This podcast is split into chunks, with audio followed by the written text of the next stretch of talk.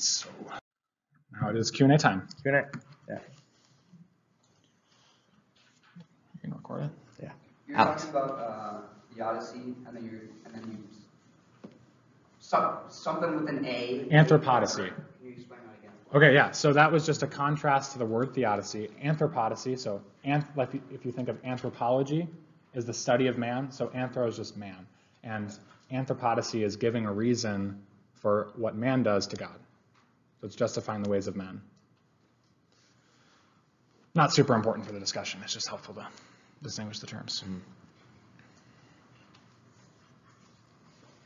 Yeah. I, I may have missed, and I apologize, for, I know the evidential problem table has the acronym PSR, I didn't quite. Oh. I didn't figure out how to associate that with. Yeah, yeah, yeah. So that was uh, Will talked about it a lot, but it's the principle of sufficient reason. Oh, That's that's the uh, abbreviation for it. So it's just um, PSR. It's just God has a reason for doing what He does. Right. He He doesn't do stuff without a reason. Yeah. Right. There's no, there's no arbitrariness in our world, and everything that happens happens for some sufficient reason, is the idea. Yeah. What else? Yes? What about the moral responsibility of what it seems like God is allowing things to happen and versus God is making something happen? Yeah. Um, the moral responsibility of God. Yeah. Um, when it comes to, do you have an answer? For like, so I'm I'm just having a hard time figuring out what it is you're exactly searching for. So like, what like what about the moral responsibility of God? I can maybe think, for example, like Hitler, like why was he allowed to come to the earth and do what he did? Or maybe was he allowed or was he Caused. mandated to come and do what he did because Yeah. of a greater purpose? Like, Yeah. And if he was sent, Mm. God uh, more Wow. responsible of his Yeah.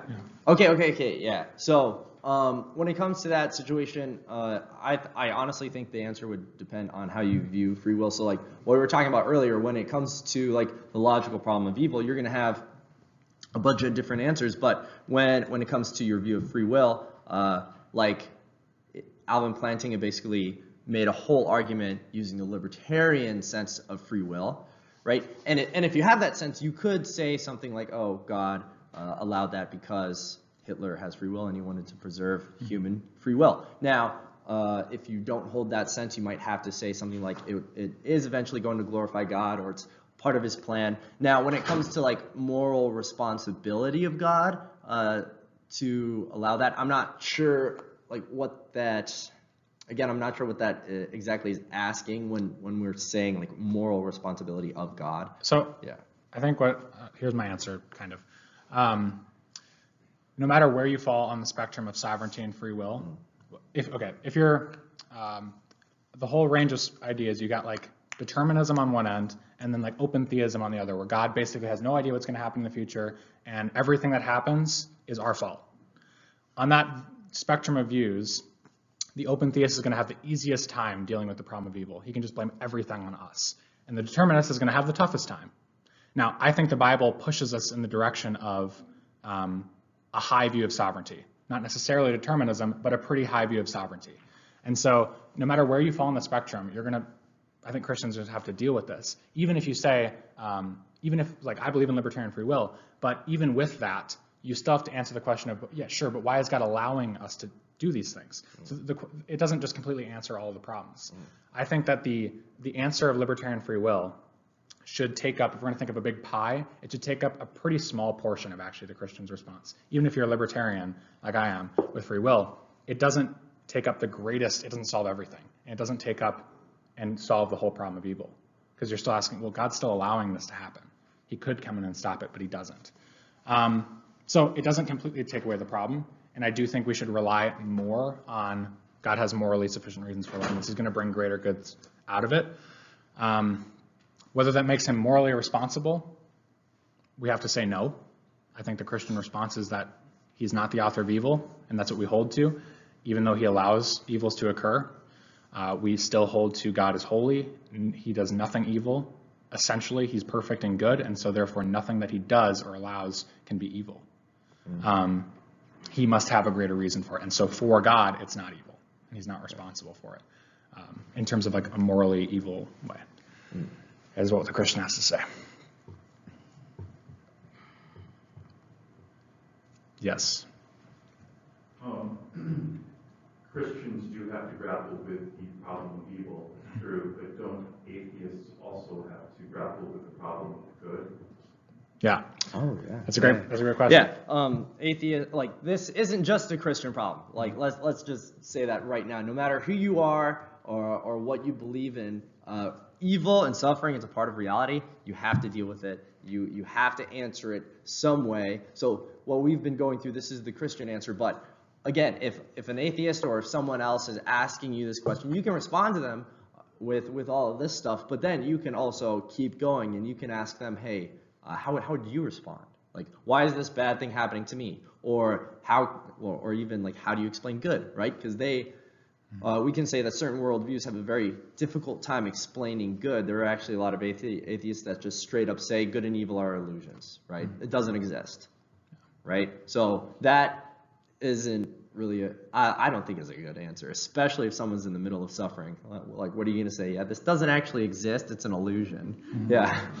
Um, Yeah, I, I think, yeah, the point you're getting at more so is that um, for the atheists to start pointing out like moral problems with God, they are starting to appeal to a standard that isn't in their worldview.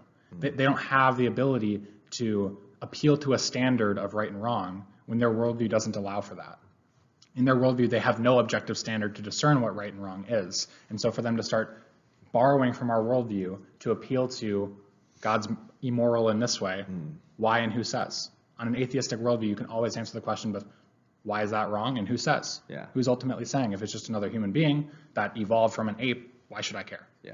Um, so you have, to, you have to keep that in mind that they have no framework to talk about objective morality in the way that we do. There's actually a book by uh, I think Frank Turek and one other person. Uh, I think it was like co-written, but it's called "Stealing from God," and it's basically uh, talking about all the things that uh, other worldviews or uh, or specifically atheists use that they just take from the Christian worldview and say, "Hey, I'm going to believe in this," even though they can't justify it. Right? They they steal from God or they Okay. steal from Christianity. I think it's called borrowing from God. Is it borrowing from God? Hold on. Yeah. Okay. Stealing from God, you're right. Yeah, stealing from God. Never mind. okay. Any other questions? Yes, Yeah. Adam? If we know that God can use our sin for his glory, doesn't that give us like a, an opening sin? Yeah, so Paul deals Paul deals with this extensively in Romans. This idea of, um, I don't know what that answer was, but um, like in Romans two and three, he talks about should we, as some have accused us of saying, he says that we should do bad so that good may come from it. He says no, we shouldn't. His response is even though um, the more sin abounds, grace abounds the more. That doesn't give us a license to sin, and so we shouldn't sin. So just before everything, the response is no.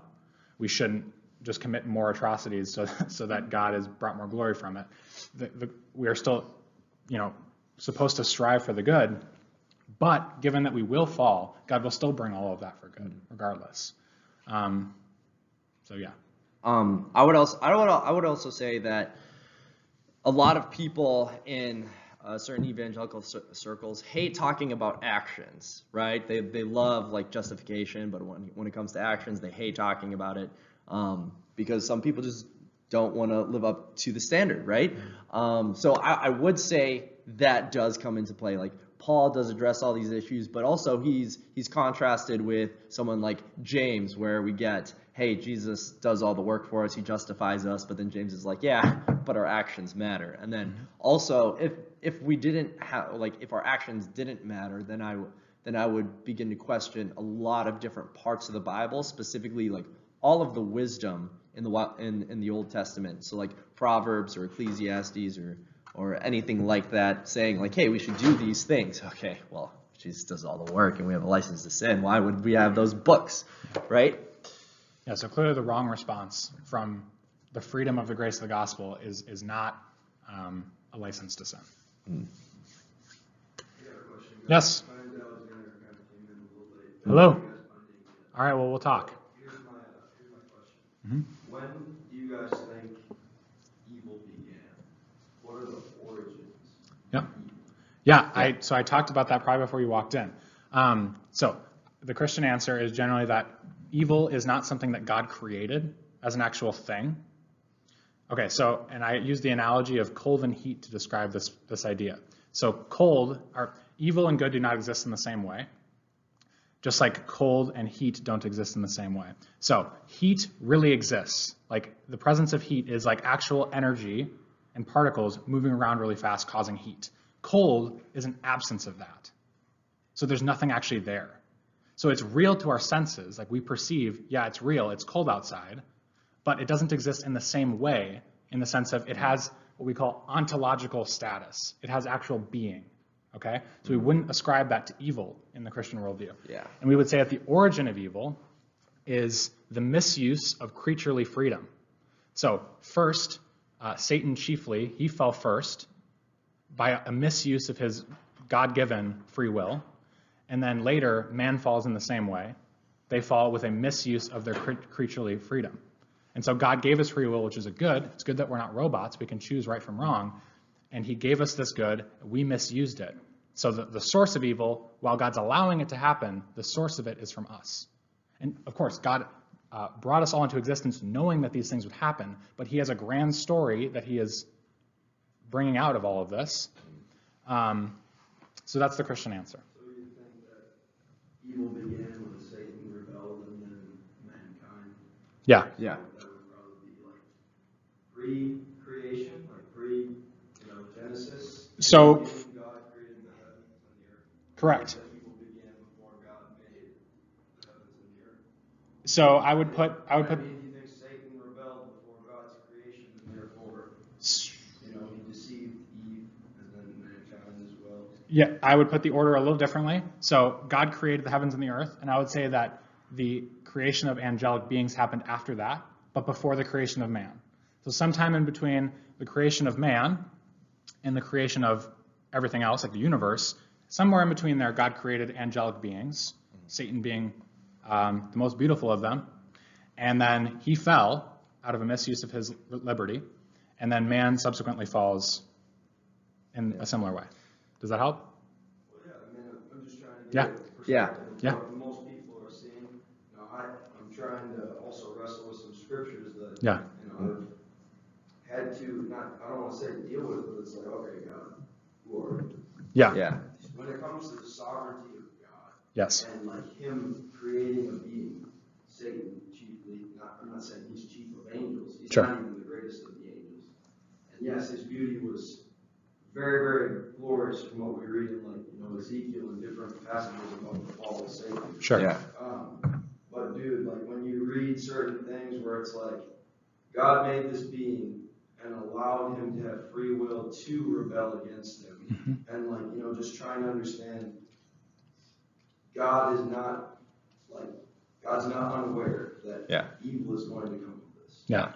And yet he's sovereign over it from the time he makes Satan. Yes. right, This beautiful angel, to the Yeah. time he's gonna cast him in the lake of fire. Yes. You know what I mean? Like that, Yeah. that's like a, whoa, Yeah. God. Yes. You have complete control over evil, but you're gonna allow some of the worst things to happen from, like, pre your children, right, Adam Yeah. and Eve in the garden, Mm. till like the day Jesus Christ comes back on the white horse with a sword coming up. Yeah. Like, that's, that's like a lot of, Yeah.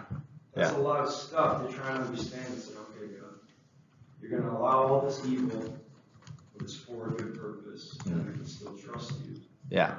And I, I would actually like to uh, talk on two things that both of you talked about. First one is when it comes to like evil as a privation. I just want to give a, a little more tangible example when it comes to morality. It's like, for example, uh, cowardice is the absence of bravery. We wouldn't say, oh, cowardice is actually existing here. We would say, hey, there's no bravery here at all, right? That that would just be an example of a good thing that is being, but cowardice would be that good thing is not there. Uh, but back to what you just said, uh, like how could like it, it, it is something to struggle with and, and think about and contemplate is like how can God be in control of all this and still allow all this evil? Um, and I would say when we are looking at the scriptures, though, there, there is one important thing to keep in mind.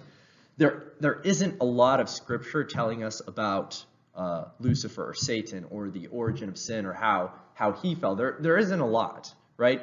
Uh, honestly, there's only a few passages that really tell us about it, and it's not even until like a lot of the Bible has been written, right? So, so that's the first thing, and the second thing is we can we can summarize Scripture in the Bible and what it's for and what it's there to tell us about, and that's uh, in, in two word, words: spiritual redemption. So it's not necessarily there to tell us everything about how sin came to be or how Lucifer fell. Um, it's mainly there to say like, hey, sin is a reality. This is how we're gonna fix it, right? Now, I, th- I think we do have to keep that in mind. Like, I don't, I don't think it was created to tell us everything about how sin came to be, Yeah. I right? agree, I agree with you, like, there's certain things where it's like, God gives you little glimpses. Yeah. Like, hey, this is how I want you to see this, but like, I'm not gonna let you see everything the way that maybe you want, cause our curious brains, like. Yeah. Yeah. You, you give us, you give a child, you know, right, it's on, it's like you put a child in like a test and it's like, okay, let's see how it reacts. you know, Mhm. And like the curiosity level almost just brings them to a spot where it's like, I want to know more though. I want Yeah. to know what, you know, what's, Yeah. what does this mean? Yeah. Right? Like, even with Eve in the garden, like, you know, like, God's like commanded them not to eat from that tree, Mhm. but yet Satan made it seem like, hey, it would be better if you did though, because it Mhm. would make you wise Mhm. right? Like the desire for wisdom, right? Yeah. The temptation that Satan gave for wisdom was a part of that disobedience. Yeah. Yeah. You know, which Absolutely. is kind of curious. And Yeah. Like, you know, this is another, I want to bring this passage specifically because I've, I've been thinking about it a lot. Mhm. It's Isaiah forty-five, seven. And I know what this is coming. Do you know this passage? Yeah.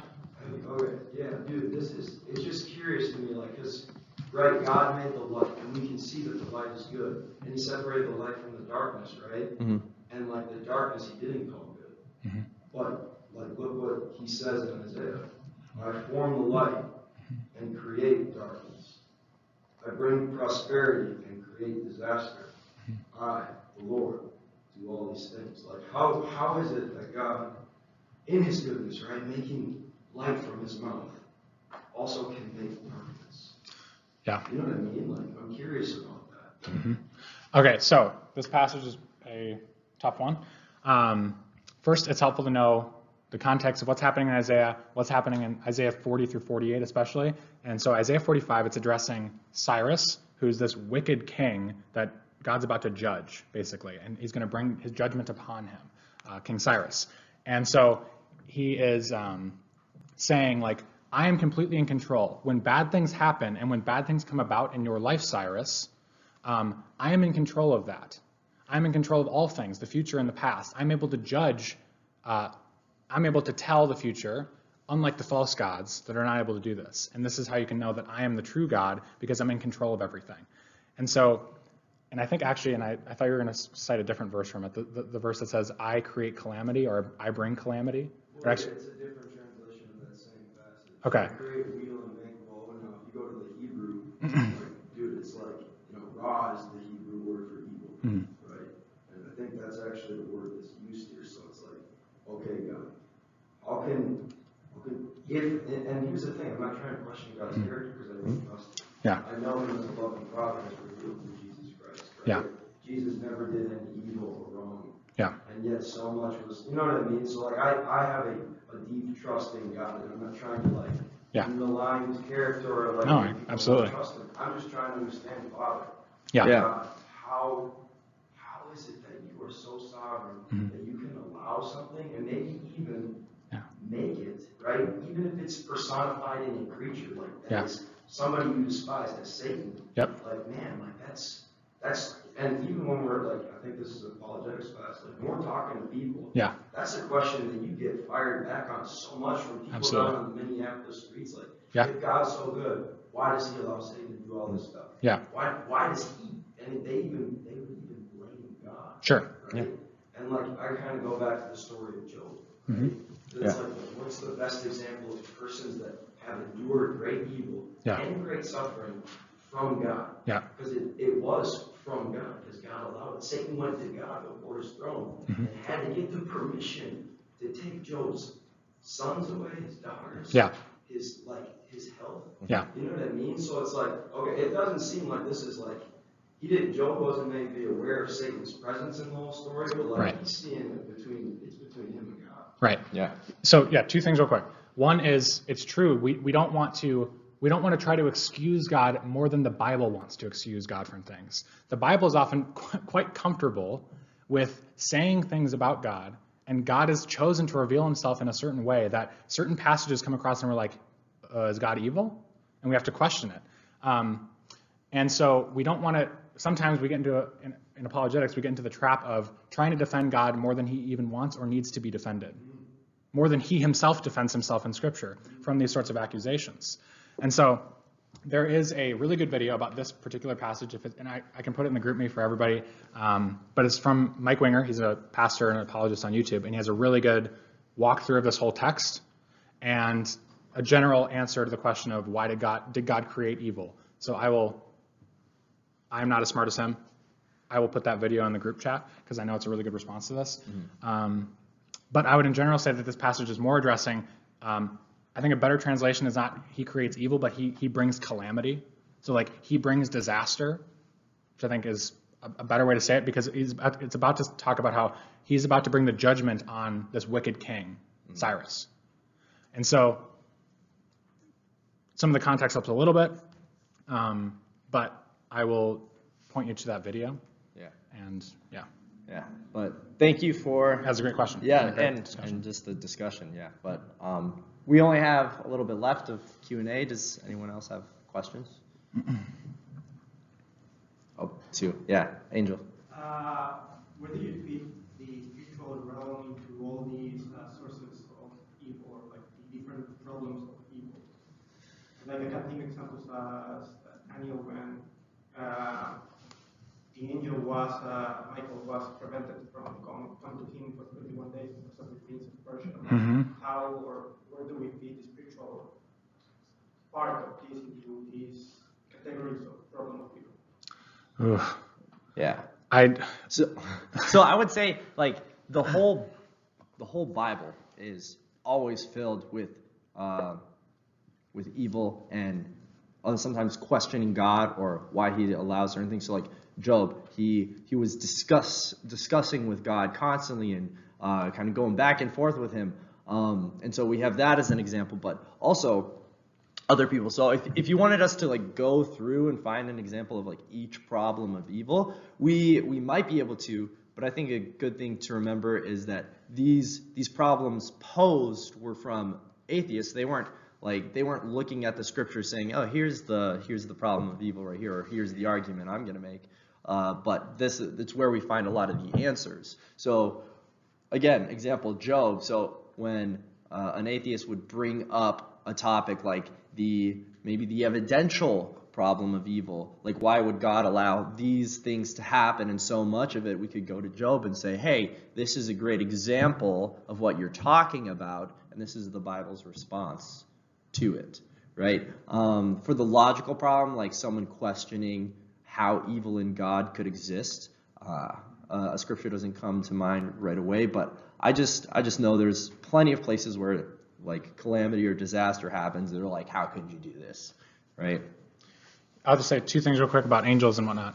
Um, one is we don't have relatively that much that talks about angels and demons in the Bible. We have some, but not like nearly as much as like we'd like to have, right? We'd like to have know way more, and we don't know that much.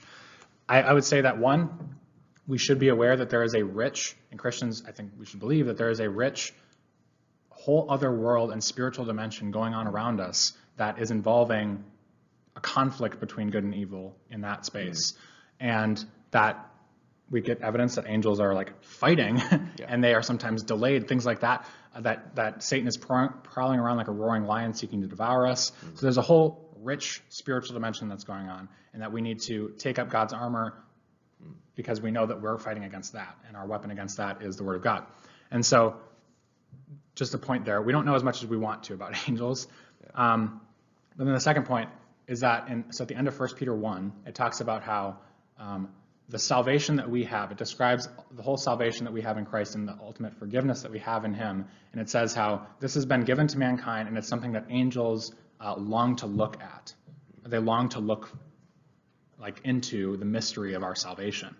So this whole like you might think that angels have it better than humans, but if you think about it, this whole we're going to fall and it's going to suck for a long time. There's going to be a ton of evil and suffering, but ultimately God's going to save us through it and forgive us and show his love for us in this way. The angels are like, yeah, I want some of that. Yeah. What, that didn't happen to me, and I kind of wanted some of that. It's almost like they're jealous for what's happening to mankind, which is just crazy to think about. And when it comes to the spiritual realm, I've heard of, I haven't read this book myself, but I've heard a lot of people talk about this book when it comes to like talking about the supernatural again or just bringing back that element a little more because a lot of people forget it. It's, it's a book called The Unseen Realm, right? Uh, I've heard a lot of good things about it. I haven't read the whole thing, but a lot of people have gone to it for research or resource on talking about the spiritual world or the supernatural. Yeah. Um, and Anything then else? Yes. we'll make this the last one. Which, which one of us? Two. Both of you get a Okay, yeah, both, yeah, both. Um, just a follow-up note, um, I mean, one, one thing to keep in mind, and you guys can comment on this too, if you'd like. Um, but I think it's important to note that, um, God, you know, created a universe that contains evil, obviously. Um, a couple of good reasons why he would have done that is, one, he's putting his mercy on display. And without a world with evil, he wouldn't be able to show mercy to sinful people like us and that allows us to appreciate his mercy. Um, and also, um, he is putting his justice on display at the same Yeah. time. So without that, he wouldn't be able to show tho- those attributes that he has. Yeah, And it's important for God to show his glory in those ways. yeah, Um, additionally, we as Christians know how, how this story ends, and that ultimately the plan is to completely defeat evil. yeah, A lot of people complain that, you know, why doesn't, that God's all powerful, why doesn't he just snap his fingers and Satan is destroyed and everything is taken care of? Well, that is all part of the plan. Yeah. We shouldn't be, you know, critiquing God on his timing. That's part of the plan. Yeah. Exactly. yeah. I have a comment and a clarifying question. So, uh, first is, a lot of people, um, um, mix up or have a hard time reconciling God's judgment and evil. Mhm. So like, thinking like, you know, bad things happen, that's evil, but like, you know, if God's judge, if God judges, then bad things are gonna happen. So, Yeah. like, You know, there's, uh, evil that's unjustified, and there's, if you wanna put it as evil as justified, or like, justified bad things, whatever. Hmm. So it just, that is kind of also a problem for people, uh, they might not think right away. Yeah. And then the question was, um, the gratuitous evil, um, that's basically when things happen, uh, that kind of out of control, or just naturally things happen. So a gratuitous evil is uh, the basic idea of it is like something happens, but it could have been a little less evil or a little less harsh. So like the example I gave is a tree falls on a deer and the deer suffers for like five hours straight. Why couldn't it be only like three hours that the deer suffered? Or, or experienced pain? Why? Or with like people, why did someone have to get tortured for 30 days? Why couldn't they only get tortured for 29 days? Mm-hmm. Like it seems very possible that God could have had it like that, and that's that's what they're pointing to as gratuitous evils. Yeah, right? it's, it's an evil that occurs with no prevailing greater good. yeah, So that's what the atheist posits is a part of our world, and the Christian usually responds with, God doesn't allow any gratuitous evils. yeah. And then uh, on your on your comment, we can make this the last thing. I, I do like that, and um, R.C. Sproul has probably my favorite quote on this topic, and uh, an emotional like well probably comes from uh, the emotional uh, place when it comes to the problem of evil is a lot of people ask like, okay, why do bad things happen to good people? R.C. Sproul's answer is just genius and my favorite thing. He just says that only happened once and he volunteered, right? And I, I just think that's a great way to think about it. Like we we aren't good, we're bad, right? Um, and we do deserve a lot of the things that happen to us, and we we have to remember that. Yeah, but uh, we can go on to small group now.